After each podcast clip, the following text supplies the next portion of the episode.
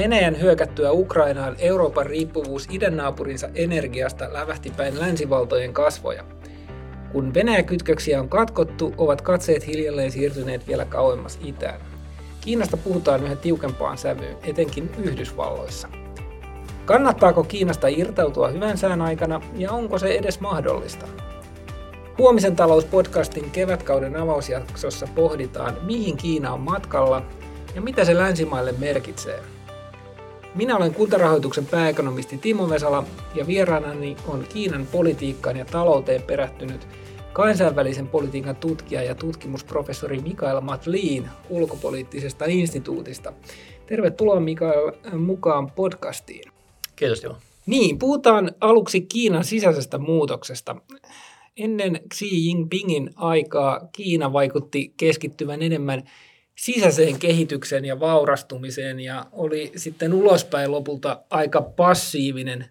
Näin tässä nyt kun maalla alkaa olla tarpeeksi taloudellisia muskeleita, niin, niin onko niin, että Kiina on selvästi aktivoitumassa myöskin kansainvälisellä areenalla?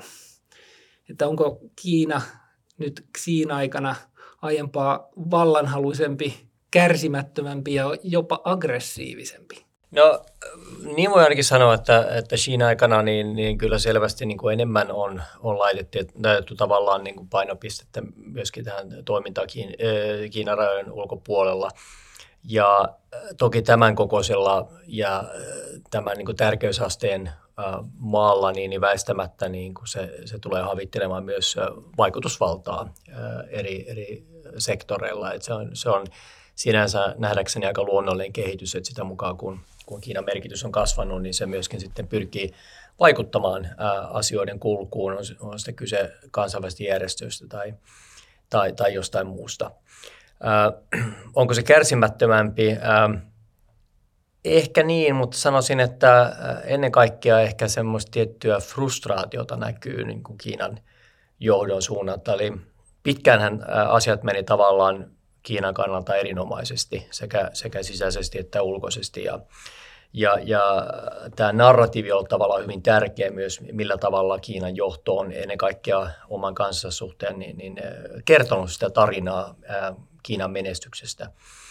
Ja nyt viime vuosina moni asia on mennyt tavallaan Kiinan johdon näkökulmasta ehkä huonosti, huonommin tai ei ole mennyt sillä tavalla kuin on, on ajateltu. Ja, ja, ja tulee, tulee tavallaan esteitä niiden suunnitelmien toteuttamisen eteen vähän joka suunnalla, oli kyse sitten taloudesta tai Taivanista tai jostain muusta. Ja esimerkiksi tiettyä frustraatio on havaittavissa ja, ja, ja äh, se ehkä heijastuu sitten tämmöisenä verbaalisena aggressiivisuutena. Ei aggressiivisempana siinä mielessä, kun, kun Venäjä on nyt tällä hetkellä äh, Ukrainassa. Sitä me ei ole nähty vielä Kiinan suunnalta, mutta me nähtiin erityisesti muutama vuosi sitten tämä niin sanottu susisoturi-ilmiö, eli, eli oli tällaisia kiinaisia diplomaatteja ja suurlähettiläitä, jotka oli hyvinkin niin kuin verbaalisesti äh, kärkkäitä äh, puolustamaan Kiinan etua. Mutta se heijastelee ehkä, ehkä jossain mielessä myös sitä, että Kiina ei, ei vielä kuitenkaan pysty te- tai halua tehdä ää, sellaisia liikkeitä, mitä Venäjä tekee maailmalla. Ja, ja jollakin tavalla täytyy kuitenkin osoittaa ikään kuin, että me ollaan tiukkoja ja me ollaan kovia, me, me ollaan tärkeä iso maa ja meidän niin kuin jaloille ei astuta eikä meidän niin kuin nenille hypitä. Ja, ja, ja se näkyy tämmöisenä verbaalisena aggressiivisuutena, joka sitten helposti nyt tässä Venäjä Ukrainan sodan kontekstissa tulkitaan niin, että Kiina, Kiina on niin kuin sama, samantyyppinen toimija kuin, kuin Venäjä. Niin kumpuako se Kiinan, kun käytit sanaa frustraatio, niin siitä tietyllä tavalla siitä, että se, se talousmalli, joka Kiinassa oli 70-luvulta alkaen, mm. tämä sosialistinen markkinatalous, joka oli hämmästyttävä menestystarina 30 vuotta, ja nyt sitten taas mm. finanssikriisin jälkeen on, on tullut monenlaisia ongelmia. Itse asiassa Kiinan taloudella ei ole mennyt kauhean hyvin, että on yliinvestoitu tuottamattomiin kiinteistöihin ja yrityssektori on aika velkaantunut ja myöskin sitten että väestöllinen kehitys on, on todella huono ja, ja siitä kautta se näkymä on heikko ja tiedetään, että jollakin tavalla sitä järjestelmää pitäisi uudistaa, mutta ehkä ei ole ihan löydetty vielä sitä, sitä, sitä niin kuin polkua, että onko se, liittyykö se jotenkin se kärsimättömyys siihen, että kun tässä on nyt mennyt kohta 15 vuotta niin kuin finanssikriisistä ja mm. vielä niin kuin haetaan sitä suuntaa. Ja mä sanoisin, että ehkä se kärsimättömyys tulee ehkä enemmän siitä, että kiinalaisilla niin kuin kansainvälisen politiikan ajattelijoilla on, on aika vahvana tämmöinen niin reaalipoliittinen niin kuin piirre siinä ajattelussa vielä. Ja, ja se tarkoittaa niin kuin karkeasti sitä tässä yhteydessä, että silloin kun Kiina oli, oli selvästi heikompi, niin, niin, niin hyväksyivät tavallaan sen, että heillä ei ole mahdollisuuksia saada tahtoaan läpi kaikissa asioissa. Piti ikään kuin olla, olla nöyrempi kuin olisi, olisi halunnut.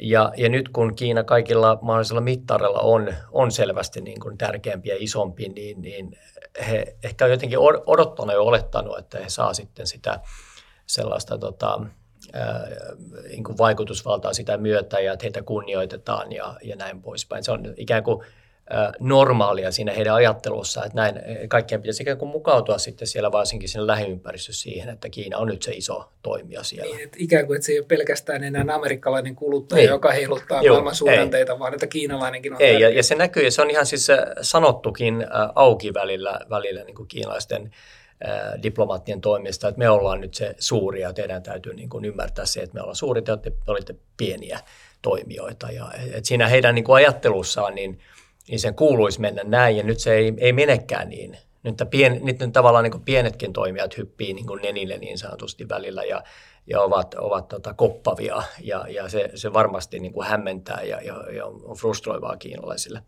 Mutta tämä, tämä tota, sisäinen niin kuin talouskehitys on, on, on oma lukunsa ja hyvin kiinnostava itsessään kyllä. Et mä usein sanon sillä tavalla, kun, kun varsinkin kun katsoo niin kuin indikaattoreita ää, Kiinan talouskehityksestä, että, että sinne finanssikriisiin asti – niin, niin se talouskasvu oli aika terveellä pohjalla vielä. että et se ei perustunut esimerkiksi velkaantumiseen, se, se ää, aika, aika paljon perustui tämmöiseen niin kuin, ää, luontaisen tarpeiden tyydyttämiseen. Siellä oli paljon sellaista tarvetta ää, rakentaa esimerkiksi ää, asuntoja ihmisille, infrastruktuuria ja näin poispäin.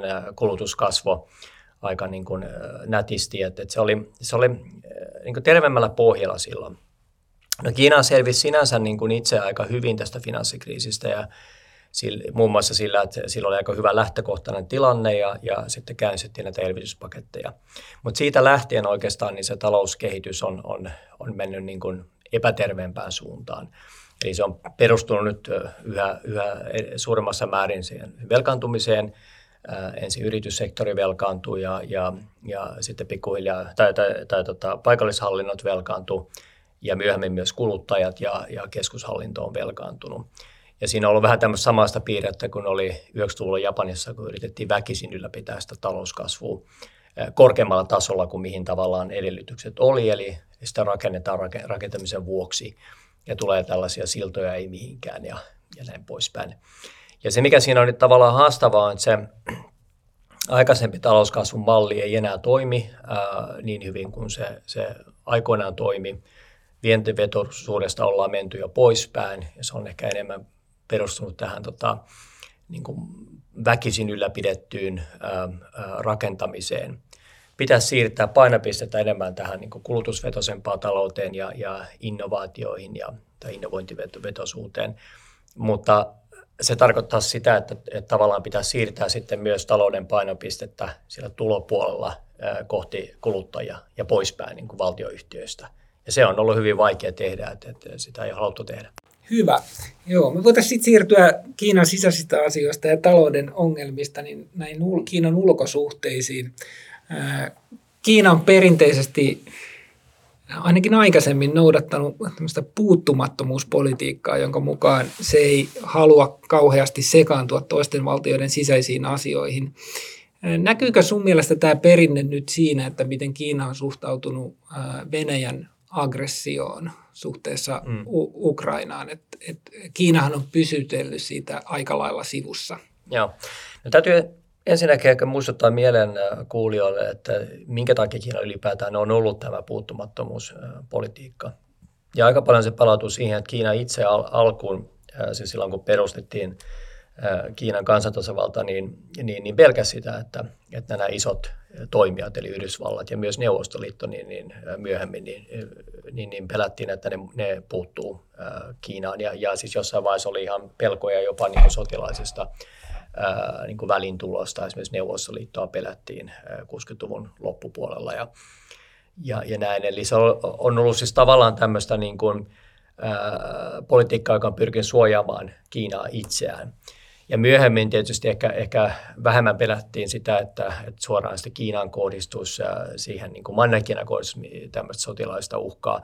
Mutta se on sitten ollut niin kuin tavallaan esimerkiksi Taiwanin kysymyksessä yksi keskeinen syy, minkä takia Kiina on ylläpitänyt sitä puuttumattomuutta. Että ne on Kiinan sisäisiä asioita.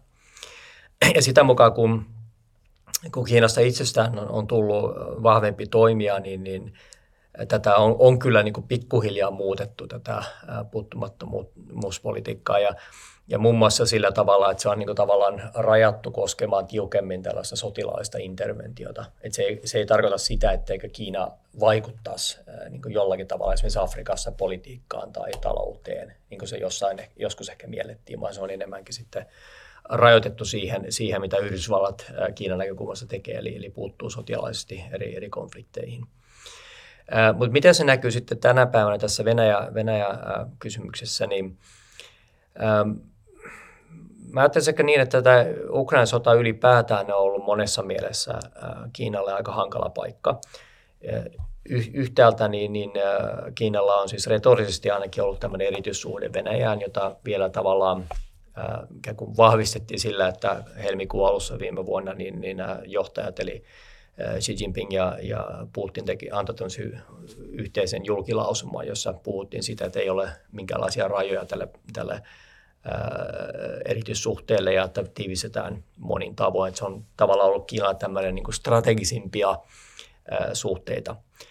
Mutta samanaikaisesti Kiinalla on myös ää, kuitenkin ollut diplomaattisuhteet Ukrainaan ja läheiset taloussuhteet, joissakin jollakin sektoreilla on ollut, ollut aika tärkeätkin suhteet Eli, eli, eli se on hyvin hankala tilanne, on lähtökohtaisesti tämä tilanne, jossa, jossa niin kuin Venäjä, Venäjä sitten käynnistää sodan Ukrainaa vastaan ja, ja sitten vaakakupissa painaa myös nämä tärkeät taloussuhteet länteen.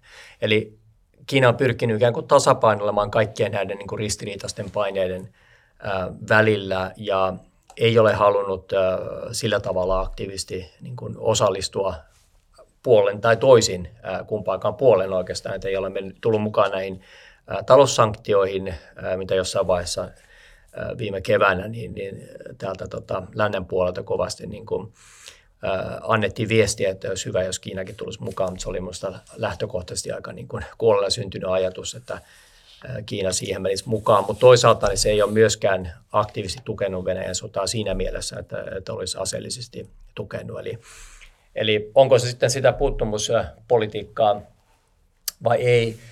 No ajattelisin, että ainakin jossain mielessä niin kuin suhteessa niin Kiinan kotiyleisyyn ja sitten ää, suhteessa esimerkiksi kolmansiin maihin, jos ajatellaan vaikka juurikin Afrikkaa, jossa, jossa Kiina puhuu vielä tai käyttää vielä tämmöistä retoriikkaa, niin, niin on ainakin niin kuin istunut hyvin sen niin kuin viestin kanssa, että Kiina ei, ei ole niin mukana so, sotivana osapuolella, vaan pyrkii olemaan erossa ja, ja ja tota, siitä niin kuin, jollakin tavalla, niin kuin, ja se puolueet on niin ainakin erossa siinä. Mutta mut se, mikä, mikä tavallaan, minkä tämä myös alleviivaa on se, että Kiina edelleenkään niin tavallaan mielellä sotkeudu polvia myöten kansallispolitiikan kriiseihin, mutta se tarkoittaa myöskin sitä, että Kiina on vähän niin kuin sivuraiteella silloin, kun jotain oikeasti isoa tapahtuu ja tulee konflikteja, niin, niin se on siellä taustalla jossain, pyrkii vaikuttamaan ja – Ehkä tällä hetkellä Kiinalla on, on nyt aika edullinen tilanne se, että et, et muualla kuvitellaan, että Kiina nyt pystyy vaikuttamaan jollakin tavalla siihen Venäjän tilanteeseen. Riippumatta siitä tavalla, että pitääkö se paikkansa vai ei, niin se on Kiinalle ollut, ollut edullinen tilanne, että, että heidän tarvitsee itse asiassa hirveän paljon tehdä ää, tässä tilanteessa. Ja, ja, ja, ja sitten on vähän ehkä nyt vähentäistä kritiikkiä Kiinaa kohtaan, kun ajatellaan, että ehkä Kiina vaikuttaa siellä kulesseessa jollakin tavalla Venäjään no itselleni syntynyt hiukan sellainen vaikutelma, että tämä Venäjän hyökkäyksen mittakaava ja raakuus saattoi tulla Kiinalle yllätyksenä. Mm. Oletko samaa mieltä? Luultavasti näin, eihän me varmuudella tiedetä, mutta, mutta se kuva, mikä mulla on syntynyt, että että jo, jonkinlaista vihiä heillä, heillä saattoi kyllä olla siitä, että jotakin on tapahtumassa, mutta, mutta kyllä se varmaan se mittakaava tuli siinä mielessä yllätyksenä, että, että tässä taustalla oli kuitenkin mitä tapahtui Krimillä silloin 2014 ja, ja jo, jos heillä oli tietoa etukäteen siitä, niin on hyvin mahdollista, että he ajattelivat, jotain vastaavaa. Eli tämmöinen melko veretön muutaman päivän tai viikon operaatio, jolla niin kuin näpäytetään ja osoitetaan jotakin. Ja, ja, ja se on ehkä vielä ollut niin kuin Kiinan näkökulmasta hyväksyttävää, mutta se, että se menikin tällaiseksi ja, ja, ja, ja niin kuin Venäjä on nyt ongelmissa monella suunnalla, niin se ei varmaankaan ole Kiinan edun mukaista. Joo, puhutaan sitten suurvaltasuhteista ja, ja tota, nimenomaan ensiksi USAn suhtautumisesta Kiinaan. Tämä USAn suhtautuminen Kiinaan, niin se näyttää tiukentuneen aika lailla. Sanotaan nyt viimeisen viiden, kuuden vuoden aikana. Et, et vielä varsinkin tuossa ehkä niin kuin Obaman aikana näytti siltä, että et Kiina ikään kuin pidetään silmällä, mutta että sitten kuitenkin ehkä haettiin enemmän semmoisen niin yhteistyön kautta sitä yhteiseloa Kiinan kanssa. Mutta sitten taas Donald Trumpin ja Joe Bidenin aikana niin äänenpainot on selvästi koventunut ja, ja tota, ollaan oltu avoimempia siitä Kiinan ä, muodostamasta uhasta. Mitä tässä on niin kuin tapahtunut Obaman kauden jälkeen sitten, joka on saanut aikaan tämän muutoksen? No sanotaan, että, tai on usein sanottu, että Yhdysvallat tarvitsee aina jonkun ulkoisen vihollisen, oli sitten Neuvostoliitto tai, tai joku muu. Ja äh, tässä on tota, viime aikoina tullut mieleen se, että mulla oli silloin 2001 äh, juuri ennen, ennen tätä äh, 911 äh, tota, tapahtumaa Yhdysvalloissa, niin terrori-iskua, niin, niin mulla oli sattumalta Hesarin vieraskynä juuri, juuri tota, kirjoitettuna ja, ja mä olin lähettänyt sen toimitukseen ja siinä äh, kirjoitin niin, että et, et Kiina, et Bushin hallinto on nyt nostamassa Kiinan tavallaan siksi uudeksi vihollisekseen, koska siltä näytti, että se Taiwanin tilanne oli silloin kiristymässä ja, ja, ja tämä ei ollut vain pelkästään mun ajatus, vaan aika moni oletti, että nyt, nyt Kiinasta tehdään tämä uusi ulkoinen vihollinen. No sitten tuli 911-iskut ja pitkäksi aikaa äh, muuttui sitten tämä tämä Yhdysvaltojen niin kuin päävihollinen, se olikin sitten se terrorismin vastainen taistelu, joka otti sen, sen Kiinan tilan. Ja me joudun kirjoittamaan sen, sen vieraskynän uudestaan sillä tavalla, että se oli, oli, oli tulossa, mutta sitten se muuttuukin nyt pitkäksi aikaa tähän. Mutta, mutta tosiaan ää, ää, se, niin kuin moni on, on todennut, niin kuin tavallaan antoi Kiinalle hirveän paljon pelitilaa. Kiina olisi ollut aika lailla hankalassa asemassa, jos Yhdysvallat olisi siinä vaiheessa jo – niin kuin lähtenyt kohdistaa näitä, näitä tuota, toimia Kiinaa kohtaan, koska Kiinan asema oli monessa mielessä hyvin heikko ja oli vasta liittymässä esimerkiksi maailmankauppajärjestöjen talous ei ollut lähellekään niin vahva kuin tänä päivänä, puhumattakaan niin kuin sotilaisesti. Niin se on Kiinalla hankala tilanne, mutta tämä antoi Kiinalle nyt semmoisen 10-15 vuotta niin kuin aika, aika niin kuin vapaata tilaa toimia ja vahvistua ja tehdä, tehdä mitä halusi. Mutta se oli aina siellä taustalla, täytyy muistaa, että se oli aina siellä taustalla. Mutta kuitenkin vielä, vielä tässä kymmenisen vuotta sitten, niin, niin Yhdysvalloissakin käytiin äh, ihan erilaista keskustelua Kiinasta. Eli puhuttiin G2. Tämä oli nimenomaan amerikkalainen ajatus, että Yhdysvallat ja Kiina on kummatkin tosi tärkeitä ja, ja niiden pitäisi niin kuin, perustaa tämmöinen informaali vähintäänkin epämuodollinen G2, jossa he keskenään niin kuin, tavallaan ratkaisee maailman suuria ongelmia. Ja, ja John Eikenberg, iso nimi kansallisen politiikan tutkimuksen puolella, niin hän puhuu tästä ajatuksesta, että äh, tavallaan Kiina, Kiina on ollut suuri hyötyä tästä liberaalista maailmanjärjestyksestä ja, ja senpä takia niin on, on hyvinkin niin kuin mahdollista, että Kiina tulee tukemaan, tulee yhdeksi niin kuin keskeiseksi tukijaksi tällä Yhdysvaltojen luomalle järjestyksellä. Että tämä keskustelu oli ihan toisen, toisenlaista vielä kymmenen vuotta sitten. Eli tapahtuuko tässä 2010-luvulla nyt sitten siinä aikana ää, jotain niin kuin sellaista ää, niin kuin amerikkalaisesta vinkkelistä, niin kuin liiallista esimerkiksi sotilaallista vahvistumista, mm. tai sitten näitä näkyviä, niin vaikkapa tämä vyöhyke- ja tiehanke, Joo. ehkä Kiinan manööverit ja toiminta Afrikassa, jotka Joo. sitten ikään kuin korosti sitä, että hetkinen, että toi on nyt oikeasti nouseva suurvalta luultavasti ei, ei yhtä ai, niin yksittäistä tapahtumaa voi, voi sanoa, mutta sanoisin, että kaikki se, mitä tapahtuu, eli, eli, eli siinä varsinkin 2014 tienolla oli, oli paljon sellaista, ja siinä oli just tämä, tämä yksi vyöhyke- ja tiehanke, ja, ja, ja silloin oli myös sekä Taiwanissa että Hongkongissa oli, oli mielenosoituksia, ja, ja näin poispäin. Siinä oli, siinä oli hyvin paljon, niin kuin, mitä tapahtui ni, ni, niihin aikoihin, ja, ja, tota, ja ja heräs, heräs tosiaan semmoinen aika vahva pelko, että, että me ollaan niin kuin menettämässä tämä johtoasema. Ei heti eikä kahden vuoden päästä, mutta jos tämä menee niin kuin eteenpäin niin kuin nyt, niin, niin, niin pikkuhiljaa Kiina tulee niin kuin ottamaan meidän, meidän paikan. Ja tämä pelko on siellä nähdäkseni siellä, siellä taustalla. Ja, ja ehkä voidaan jälkikäteen sanoa myös, että Kiina ehkä myös vähän turhan itsevarmasti liian aikaisin toimi sellaisella tavalla, joka ruokki tällaisia pelkoja siitä, että Kiinan tavoitteet on, on jotakin paljon suurempaa ja, ja näin. Eli se ajatus, että ensinnäkin se, että, että huomattiin, että Kiina ei tosiaan nyt enää olekaan vaan siellä tukemassa sitä niin kuin amerikkalaista näkemystä maailmanjärjestyksessä. Se oli se yksi. Ja sitten toinen, kaikki nämä pelot, mikä tuli siitä, että no Kiinalla onkin toinen suunnitelma, ja mitä jos se, jos se toteutuu, niin sitten meille käy pikkuhiljaa huonosti.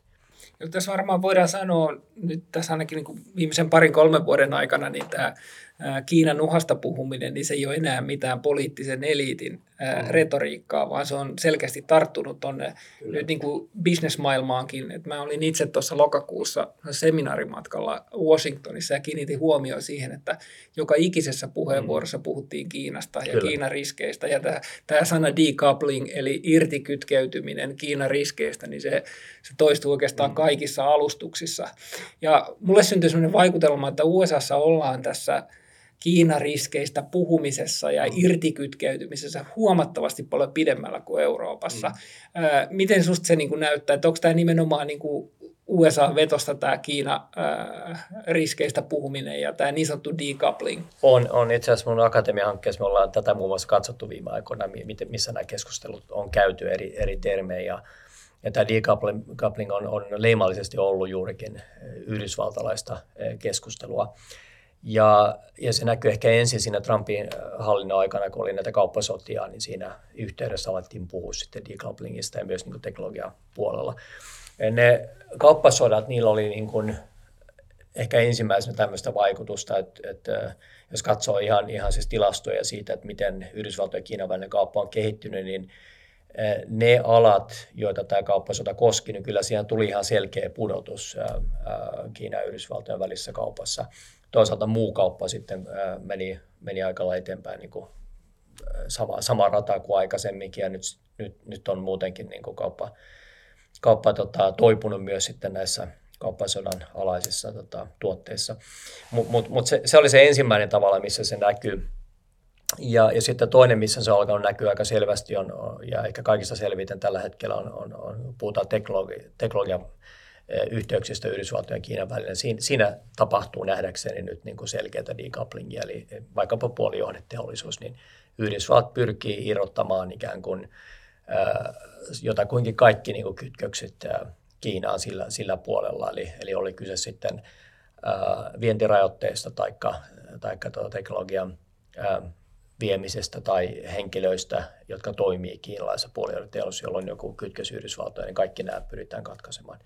Mut, Onko siinä muuten niin. enemmän kysymys niin kuin, äh, amerikkalaisen mm. osaamisen ja teknologian suojelemisesta vai Kiinan vahingoittamisesta vai molemmista? No, no varmaan, varmaan molemmista. Äh, mutta tämä on oikeastaan yksi semmoinen niin kuin Kiinan suurimpia akilleen kantapäitä, voisi sanoa, tämä puolijohdeteollisuus. Siellä on yritetty siis kymmeniä vuosia luoda omaa, omaa vahvaa puolijohdeteollisuutta, mutta edelleen tämä niin kuin, core tech tulee sieltä Yhdysvalloista aika pitkälle. Ja tämä on tietysti myös Euroopan heikkous, täytyy sanoa heti, heti perään. Mut, mutta siinä Kiina on aika heikolla vielä, että niillä on tiettyjä segmenttejä, jossa, jossa on kyllä tapahtunut ää, niin kuin edistystä tässä muutaman vuosikymmenen aikana, mutta, mutta suhteessa siihen tavallaan, kuinka paljon rahaa ja, ja, ja tota, suunnitelmia Kiinalla on ollut ja panostanut tähän puolijohdeteollisuuteen, niin, niin aika heikosti siellä vielä menee. Voisi sanoa, että varsinkin tällä valmistuspuolella ja sitten tämä, tämä niin kuin core, tech ja design ja tämmöiset, niin on edelleen Yhdysvallat ja Taivan aika pitkälle jotka hallitsee niitä. Nyt kun mainitsit tuon Taivanin, niin missä määrin muuten tässä niin kuin USA ja Kiinan tässä Taivan kiistassa on kyse itse asiassa teknologiakilpailusta, että just niin kuin maailman johtava puolijoiden mm. mikrosirujen valmistaja on taivanilainen TSCM, mm. ja, ja mikrosirut varmaan on, on tällä hetkellä maailman tärkein teollinen komponentti, koska niitä tarvitaan käytännössä kaikissa modernia teknologiaa hyödyntävissä laitteissa, ja. oli sitten kyse ohjuksista tai matkapuhelimista. Että kisaako USA ja Kiina itse asiassa siitä, että kenen valtapiirissä tämä tämä niin kuin Taivanissa sijaitseva teknologisten arvoketjujen so, solmukohta on, että kuka sitä hallitsee? No emme sanoisi, että, että se olisi niin kuin, tai että se on, se on tärkein kysymys, mutta se on tullut kaiken tämän muun päälle. Taivan on hyvin keskeinen tämmöinen niin globaalin talouden strateginen solmukohta, jos niin voi sanoa, ei vain talouden, vaan, vaan geopoliittisesti myöskin. Et muistan jo 90-luvulta, kun jonkun äh, suomalaisen teknologia-ihmisen kanssa Taipeessa puhuttiin tästä ja sanoi silloin, että jos, jos niin siis maanjärjestys iski siihen niin kuin Xinjiang alueeseen, jossa, jossa tota, oli tämä Taiwanin niin kuin teknologia keskittymä, niin, niin me oltaisiin niin alta aikayksikön pulassa koko maailman talous. No silloin puhuttiin aika paljon tietysti kannettavista tietokoneista ja kaikista niistä komponeista, jotka, jotka, jotka niihin kytkeytyi. Puolijohteet oli yksi osa sitä, mutta tänä päivänä se on erityisesti puolijohteet.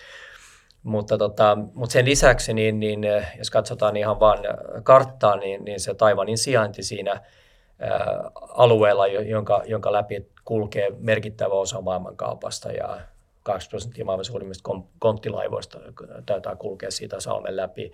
Koko Koillis-Aasian öljykuljetukset ja kaikki muut. Et siinä on hyvin monta muutakin syytä, plus sitten ihan vaan se, että se on Kiinalle aivan avainkysymys tavallaan myös puolueelle itselleen ja sen, sen legitimiteetille aivan avainkysymys ja yhtä lailla niin kuin Yhdysvalloissa on. Tärkeä, ei yhtä tärkeä kuin Kiinalle, mutta, mutta sen merkitys on korostunut nyt tavallaan sitä mukaan, kun Kiinan ja Yhdysvaltojen suhteet on heikentynyt, niin Taiwanin kysymyksen merkitys on korostunut. Mutta tämä TSMC on kiinnostava, kiinnostava tapaus kyllä, että miten se oma kiinnostava tarinansa tavallaan, miten siitä kehkeytyy niin tai miten se tuli tavallaan, miten se pääsi sellaiseen asemaan, että se on käytännössä niin kuin monopolisoinut tämän niin kuin, korkeamman tason puolijohtajien valmistuksen nimenomaan. Ja, ja, mutta se on vuosikymmeniä kestänyt menestystarina, jossa on monta elementtiä ja, ja nyt kaikki tietysti haluaisi ää, kopioida tämän, tämän, mutta ei se niin helppoa, että käytännössä on hyvin vaikea syrjäyttää sitä TSMC-asemaa. Ja se nyt on tullut tavana myöskin tähän Kiina ja Yhdysvaltojen Taivan kiistelyn niin kuin yhdeksi lisäelementiksi, että, että kummallakaan osapuolella ei oikeastaan ole nyt niin kuin varaa menettää sitä TSMCtä. Kiina tuo todella paljon sieltä puolijohteita Taivanista ja, ja Yhdysvalloissa on aivan, aivan avainkysymys myöskin. Eli tässä niin kuin USA ja Kiinan ää, kilvottelun tiivistyessä myöskin tämä mm. Taivanin kysymys se on, on entisestään ke, niin kärjistynyt ja ehkä painottunut. Mutta onko tässä nyt Joe Bidenin aikana sitten tapahtunut USA jotain linjanmuutosta, kun aikaisemminhan USA noudatti tätä niin sanottua strategisen monitulkintaisuuden periaatetta, eli, eli antoi ymmärtää, että he huolehtii ää, tota noin niin, Taivanin puolustamisesta, mutta ei kuitenkaan viitannut suoraan mihinkään sotilaalliseen väliintuloon tarvittaessa, että jos Kiina on aggressiivinen. Mutta nyt sitten taas Joe Biden on, on tota, äh, vähän murtanut tätä perinnettä ja useammankin kerran presidenttikautensa aikana niin kuin viitannut aika suoraan sotilaalliseen väliintuloon. Että onko näissä irtiotoissa kyse enemmän Joe Bidenin näistä kuuluisista sammakoista vai onko, onko siinä taustalla jonkunlaista linjanmuutosta? Mehän tiedetään, että myöskin Nancy Pelosi mm. vieraili elokuussa Taivanilla, mitä pidettiin provokaationa Kiinassa.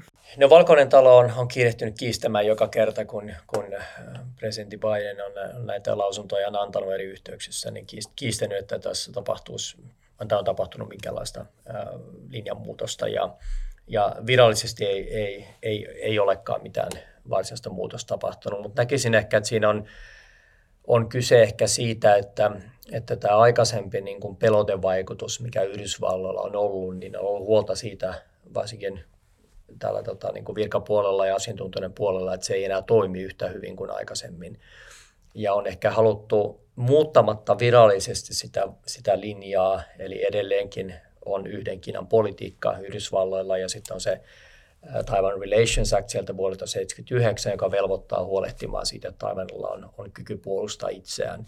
Nämä elementit on siellä olemassa ja strategic ambiguity, eli tämä, tämä tota, strateginen monitulkintaisuuskin on siellä vielä, mutta mut halutaan silti viestiä tavallaan sen lisäksi, että et, et, äh, tai, tai luoda ehkä vielä enemmän sitä niin kuin epävarmuutta siihen, äh, mikä se Yhdysvaltojen niin kuin, välintulon niin kynnys tulee ole, tulisi olemaan, että onko se, onko se kuitenkin matalampi kuin mitä ehkä Kiinassa ollaan ajateltu, eli, eli tois, niin nostaa tavallaan niitä panoksia myöskin samalla sitten ja, ja pelotetta. Joo, jos palataan tästä nyt sit vähän myöskin niin kuin Eurooppaan, että, että me ollaan nyt puhuttu siitä, että kuinka tämä USA ja Kiinan välinen tietynlainen ehkä hegemoniataistelu jopa on, on niin kuin tiivistynyt ja USAssa puhutaan irti kytkeytymisestä Kiinasta, decouplingista. Euroopassa ei niinkään vielä, tai puhutaan täälläkin, mutta, mutta ei niin laajasti ja, ja, ja niin kuin syvällisesti. Niin mikä tämä Euroopan osa loppujen lopuksi tässä hegemoniataistelun keskellä on? Et minua itseni ehkä hiukan häiritsee se, että me täällä lännessä niin kuin ajatellaan, että mitenkä meidän tulisi reagoida Kiinaan, mutta aika vähän keskustellaan siitä, että mikä on oletettava, että miten Kiina tulee reagoimaan meihin.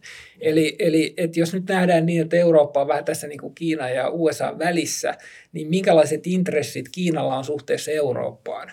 Joo, toi on erittäin hyvä kysymys. Tämä keskustelu decouplingista, irtikytkennästä, niin vielä sanotaanko vuosi sitten, niin, niin luulen, että meillä suhtauduttiin liike-elämän puolella aikaa sillä tavalla, että ei tämä nyt niin, niin kuin oikeasti ole tapahtumassa niin isosti tämä decoupling, ainakaan täällä niin kuin Euroopassa. Mutta siinä, siinä kyllä näkisi, että tämä Ukrainan sota oli aikamoinen herätys monille yrityksille ja, ja selvästi tämä niin kuin, keskustelu muuttui meillä myös Suomessa, mutta muuallakin Euroopassa ja, ja alettiin niin kuin yrityspuolella katsomaan ihan eri silmin näitä tota, esimerkiksi Taivanin liittyviä riskejä. Ja mä, mä olen niin kuin huomannut sen henkilökohtaisesti kanssa, mä käyn myös puhumassa eri tilaisuuksissa ja vielä pari-kolme vuotta sitten, kun puhuin näistä Taivanin konfliktipotentiaalissa siihen liittyvistä niin kuin poliittisista taloudellisista riskeistä, niin kyllä se oli vähän, vähän niin kuin edelleen kaukasta, niin kuin tuntui jonkun suomalaisen yritysjohtajan näkökulmasta varmaan aika kaukaiselta ajatukselta. Mutta enää se ei tunnu ja melkein nyt on lyönyt niin toiseen suuntaan yli jo, että nyt, nyt ollaan niin kuin varsin hereillä meillä ja muualla sen suhteen, että mitä jos tapahtuisi, niin mitä sitten. Ja, ja ja sehän olisi niin kuin, varmasti tässä vaiheessa moni ymmärtää jo, niin se olisi aika hirveä katastrofi, siis paljon Ukrainaa pahempi isku maailmantaloudelle, jos siellä oikeasti tapahtuisi konflikti. Ja siinä mielessä niin kuin tämmöinen riski, joka, joka tota, on ehkä todennäköisyydeltään suhteellisen alhainen vielä, mutta toteutuessaan olisi, olisi aika karmea tilanne.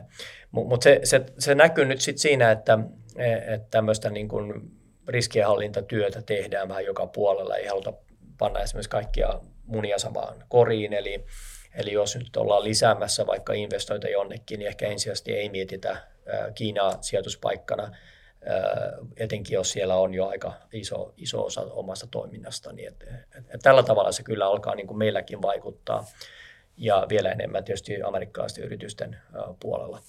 Mutta tuohon niin laajempaan kysymykseen, että mikä, mikä tämä niin Euroopan asema on, niin täytyy sanoa, että Euroopan tilanne ei ole kyllä helppo tässä, tässä koska meiltä, niin, meiltä puuttuu kuitenkin monia tavalla Yhdysvaltojen vahvuuksista, eli, äh, eli esimerkiksi nämä niin kuin sisämarkkinat ja skaalaedut. Toki meillä on, on niin kuin tämä, tämä tota, euroalueen sisämarkkina EU-sakin, mutta yritykset ei välttämättä ole sillä tavalla kuitenkaan kuin Yhdysvalloissa pysty niin kuin hyödyntämään sitä täydellä, täydellä, täydessä mittakaavassa ja meiltä puuttuu myöskin nämä Silicon Valleyn teknologiajätit.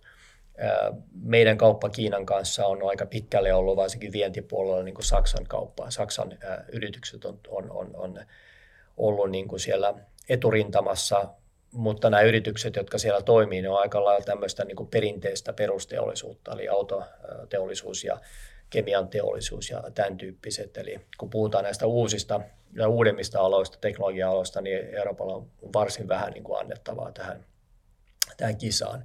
Yhdysvalloilla on myös demografisesti parempi tilanne, tilanne nuorempi väestö ja sillä on parempi omavaraisuus tulevaisuuden teknologiassa, energiassa, raaka-aineissa. Eli, eli tämä on niin kuin, tavallaan paljon hankalampi tilanne Euroopalle.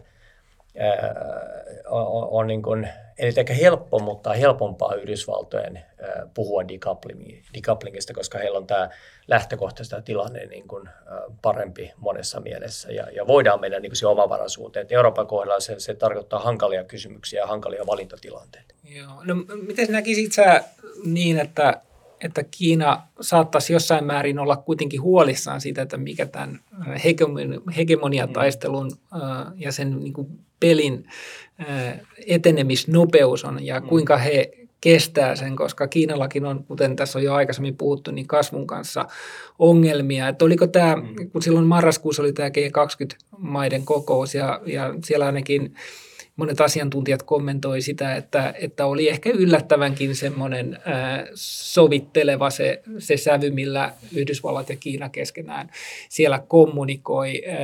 Näkisikö että tässä oli ehkä enemmän kuitenkin sellaisesta pyrkimyksestä estää esimerkiksi tämän Taivanin kysymyksen nopea kärjistyminen vai, vai oliko se signaali siitä, että, että olisi niin kuin aitoa pyrkimystä myöskin liennitykseen ihan siitäkin syystä, että, että taloudet ei ota, talouskehitys ei ota liikaa hittiä. Siellä puhuttiin käsittääkseni äh, siis Yhdysvaltojen ja Kiinan johtajan välillä hyvin paljon nimenomaan Taivanin kysymyksestä, että se oli jonkinlaista tällaista niin kuin, äh, konfliktihallintaa äh, tilannetta siinä, siinä oli ja se laukaisi se kokous ehkä vähän näitä jännitteitä tai joksikin aikaa ainakin vähensi näitä jännitteitä.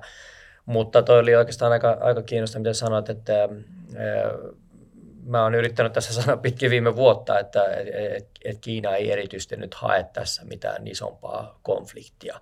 Että se paine tulee aika paljon sieltä Yhdysvaltojen puolelta ja se, että me nyt ajatellaan, että Kiina on tämmöinen niin kuin, äh, joka puolella oleva uhka, niin siinä on Kiinan toimien lisäksi, niin siinä on kaksi muuta isoa tekijää. Toinen on tämä Ukrainan sota, joka on saanut meidät tavallaan näkemään Kiinan toimet eri valossa ja, ja, ja heijastetaan nyt ehkä vähän Venäjän toimii myös siihen, mitä me oletetaan Kiinan tekevän tulevaisuudessa. Se on toinen, toinen tärkeä tekijä. Sitten toinen on tämä, tämä tosiaan viesti, mikä tulee Yhdysvalloista, joka on aika lailla nyt ostettu aika, aika, tota, aika hyvin täällä Euroopassa myöskin nyt tämän Ukrainan sodan jälkeen. Eli, Eli, eli se paine tulee enemmänkin sieltä niin kuin Yhdysvaltojen puolelta ja, ja jos Kiina saisi valita, niin Kiinan johto, siis jos he saisi valita, niin mä en usko, että he haluaisi tällä hetkellä niin kuin kärjistää näitä kiistoja, oli kyse sitten teknologiasta tai Taiwanista tai jostain muusta. Eli, eli paljon puhutaan siitä, että Kiina uhittelee Taiwanille ja näin poispäin, mutta oikeastaan joka ikinen kerta, kun siellä Kiinasta koneet lentää lähellä Taiwania, niin, niin on jossain määrin kyse reaktiosta, eli, eli jotain tapahtuu siellä, joku Amerikan delegaatio niin kävi siellä tiivistämässä yhteistyötä, ja tämä on tietysti Kiinan näkökulmasta toimintaa, jota he ei katso hyvällä, eli, eli, eli, eli nämä on melkein joka kerta niin reaktioita siihen, mitä tapahtuu niin kuin lännen ja Taivanin välillä. Okei, palataan sitten lopuksi vielä hetkeksi niin Kiinan sisäpolitiikkaan. Viime vuoden lopullahan Kiinassa protestoitiin aika voimakkaastikin ja, ja uskaliaasti valtion tiukkaa koronapolitiikkaa vastaan ja, ja sitten, sitten, sitten hallinto taipukin ja, ja koronapolitiikassa tehtiin hämmästyttävän nopeasti melkoinen U-käännös. Ää, miten sä näet, että kuinka pahaan umpikujaan Kiinan koronapolitiikka oli ajautunut ja, ja mitä sen jälkeinen tempoilu – nyt sitten toiseen suuntaan. Yhtäältä merkitsee Xi Jinpingin poliittiselle uskottavuudelle ja toisaalta sitten koko sille niin kuin poliittiselle järjestelmälle. Onko tässä mahdollisesti jonkunlaisen isomman muutoksen siemen? No, mutta sanoa, että mä olen kyllä yllättynyt siitä, että jos aika, aika niin kuin harvoista asioista ollut yllättynyt ää, tässä tässä viimeisen vuoden aikana moni asia on mennyt niin kuin ajattelin mukaan luottuna se Ukrainan sota, mutta tämä oli semmoinen, mikä oikeasti yllätti ja mä joudun hetkeksi pysähtyä, mitä tässä nyt oikein tapahtuu. Koska tota, ää, minkä takia se yllätti? Siis se, että kun siellä oli ollut näitä mielenosoituksia kaduilla, niin mä olin juuri, juuri niin kuin ajatellut sen niin, että, että jos siellä tulee nyt koronapolitiikkaa höllennyksiä, niin, niin ei voida tehdä sitä nyt heti koska se antaisi juuri väärän signaalin niin sen järjestelmän näkökulmasta, että, että voidaan saada läpi tällaisia muutoksia menemällä kadulle osoittamalla mieltä ja, ja huutamalla, että puolue alasi. Tähän on juuri sitä, mitä niin kuin, tavallaan on pyritty niin kuin, kymmeniä vuosia siellä ehkäisemään, ja, ja ettei, ettei, ei jouduta semmoiseen tilanteeseen. Ää, eli se, se oli kyllä jossain määrin yllättävää, että niin nopeasti sen jälkeen tehtiin tämä niin täyskäännös oikeastaan lennosta. Viikon sisällä muuttui tämä viesti viranomaispuolella ja mediassa. Miksi? No sinänsä se ei ole yllättävää, että tulee tämmöisiä muutoksia, noin jos katsoo taaksepäin Kiinan niin tämän poliittisen järjestelmän historiaa, niin, niin, niin siellä, jos olet siellä, niin toimit siellä järjestelmässä, sun täytyy olla varautunut siihen, että voi olla, että yhtäkkiä muuttuu viesti täysin ja, ja se, mikä eilen oli mustaa, niin onkin tänä päivänä niin kuin valkoista ja päinvastoin. Näinhän vaikka kulttuurivallankumouksen aikana saattoi viikossa tai parissa päivässä muuttua ihan viesti ihan täysin päinvastaiseksi, että se jossain määrin täytyy niin kuin, siinä järjestelmässä vaan, äh, vaan niin kuin äh, olla tämmöinen niin kuin valmis olemaan siinä mielessä niin kuin valmis muuttamaan täysin käsityksiä. Mä luulen, että mitä siinä tapahtuu on se, että tilanne oli todennäköisesti niin kuin mennyt ää, niin pahaksi jo, eli se oli riistäytynyt käsistä se, se, tota, ää, se virus ja, ja tämä omikron muunnos, joka siellä, siellä riehuu, että sitä ei raportoitu ulos, mutta tapauksia luultavasti ollut niin paljon. Eli, eli kun se järjestelmä pyrkii ylläpitämään tämmöistä niin kuin omnipotenttia ää, niin kuin vaikut, vaikutelmaa, eli, eli, eli tota, se, että sillä on aina niin kuin hallussa tämä tilanne ja aina tiedetään siellä järjestelmässä, miten pitää toimia ja, ja aina toimitaan oikein, niin jotta voitiin jollakin tavalla niin kuin pelastaa se tilanne ja edelleen ylläpitää sitä niin kuin ajatusta, että me tiedetään, mitä me ollaan tässä tekemässä, niin piti muuttaa sitä niin, että yhtäkkiä se viesti olikin, että no nyt tämä muunnos ei olekaan enää niin niin, niin pelottava ja, ja, ja nyt on talouden takia täytyy avata. Eli näyt, niin kuin saatiin se näyttämään siltä, että tämä olikin suunniteltu juttu. Mutta luultavasti sitä ei oltu suunniteltu ainakaan niin, kuin niin että se avaus olisi tapahtunut tuolla tavalla. Et, et mä, mä veikkaan, että se alkuperäinen suunnitelma oli varmaan se, että et, et, ehkä keväisen mennessä niin, niin höllennetään sitä asteittain sitä kontrollia ja, ja, ja siinä olisi tapahtunut silloin tämä niin kuin retorinen muutos pikkuhiljaa mutta jouduttiin tavallaan tapahtuneiden tosiasioiden eteen, että jotta, jotta ei niin kuin täysin mene uskottavuus.